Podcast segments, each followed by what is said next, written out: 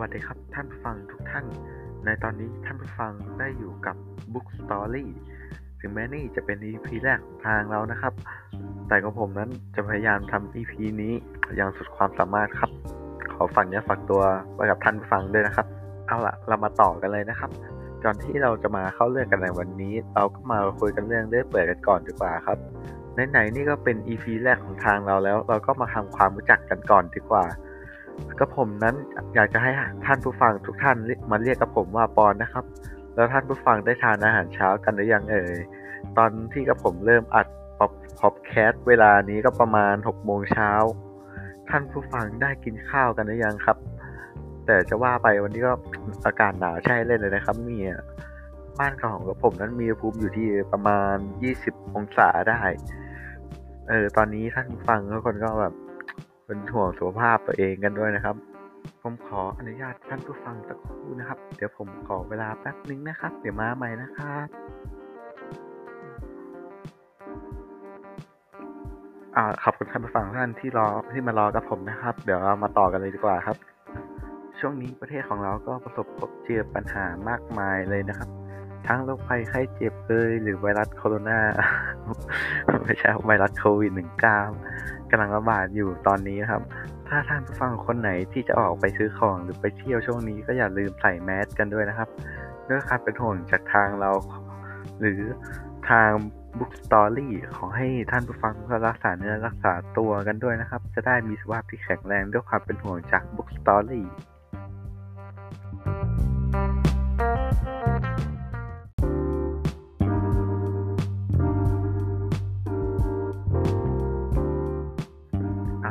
านผู้ฟังทุกท่านครับ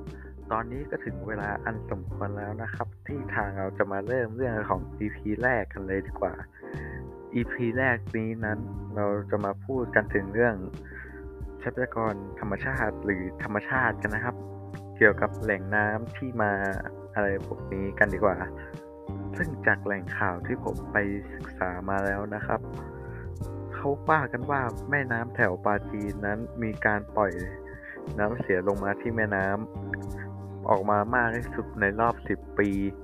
ซึ่งมันอาจจะส่งผลไม่น่าจะอาจจะน่าจะส่งผลผลกระทบเลยครับ กับทั้งปลาทั้งแม่น้ำปลากระชิง อะไรพวกนี้ครับ ซึ่งคนแถวนั้นเขาได้วอนภาครัฐจัดการให้เด็ดขาด จากกรณีนายชัยชัยชัยไพเราะผู้ใหญ่บ้านมอส หมู่สามตำบลท่าตูมอำเภอศรีมหาโพธิ์จังหวัดปราจีนบุรี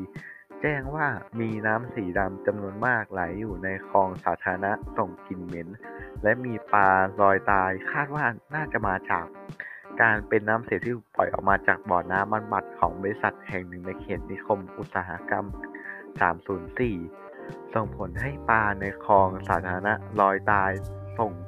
ส่วนปลากระชังในแม่น้ำของชาวบ้านนั้นเริ่มลอยคอขึ้นสู่ผิวน้ำเพราะขาดอากาศหายใจ ส่วนมวลน้ำน้ำเน่าเสียที่ไหลลงแม่น้ำปราจีนบุรีกำลังสร้างผลกระทบกับผู้ประกอบการเลี้ยงปลาในกระชังของชาวบ้าน ในพื้นที่อำเภอต่างๆ คืออำเภอศรีมหาโพธิ์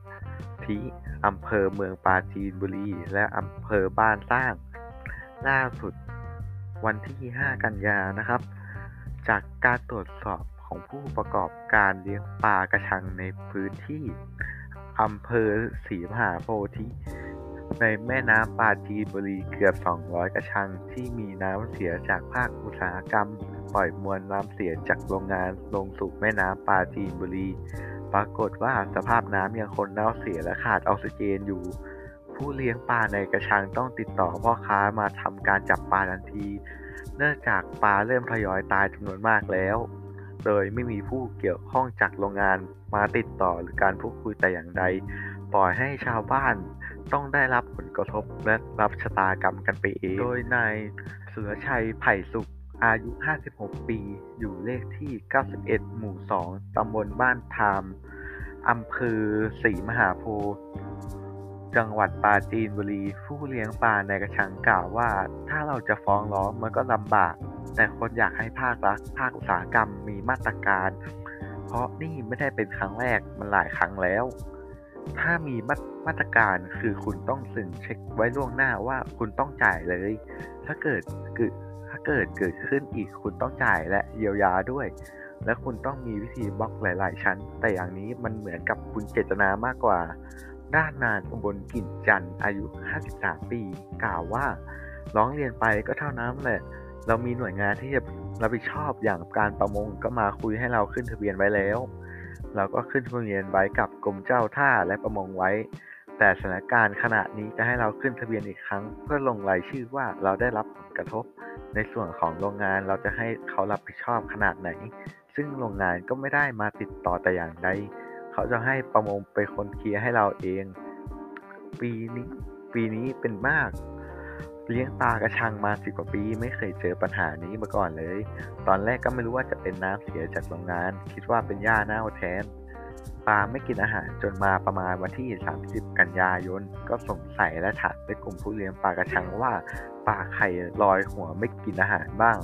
เขาก็บอกว่าทั้งลำน้ำเลย ก็รู้จากในกลุ่มกลุ่มของเราอยากจะบอกทางภาครัฐขอให้บอกเขาว่าอย่าปล่อยน้ำเสียอีกเลย เขาจะบอกว่าไม่ได้เจตนา มันพังลงมาเอง เขาก็แก้ไขแล้วทำคานดินกั้นแล้ว และสูบน้ำเข้าไปเหมือนเดิม เราก็ไม่รู้เหมือนกัน แต่มันก็ไม่ได้แก้อะไรเลย เราได้รับผลกระทบเหมือนเดิม ปลาตายเยอะ เมื่อเช้านี้ก็ตาย นั้นอุบลได้กล่าวเอาไว้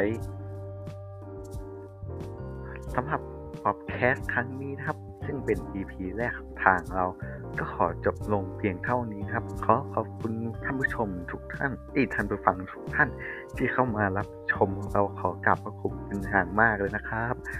ขอบคุณจากหลายๆท่านเลยที่มาฟังอันนี้ เราสตอรี่ขอลาไปก่อนเลยนะครับ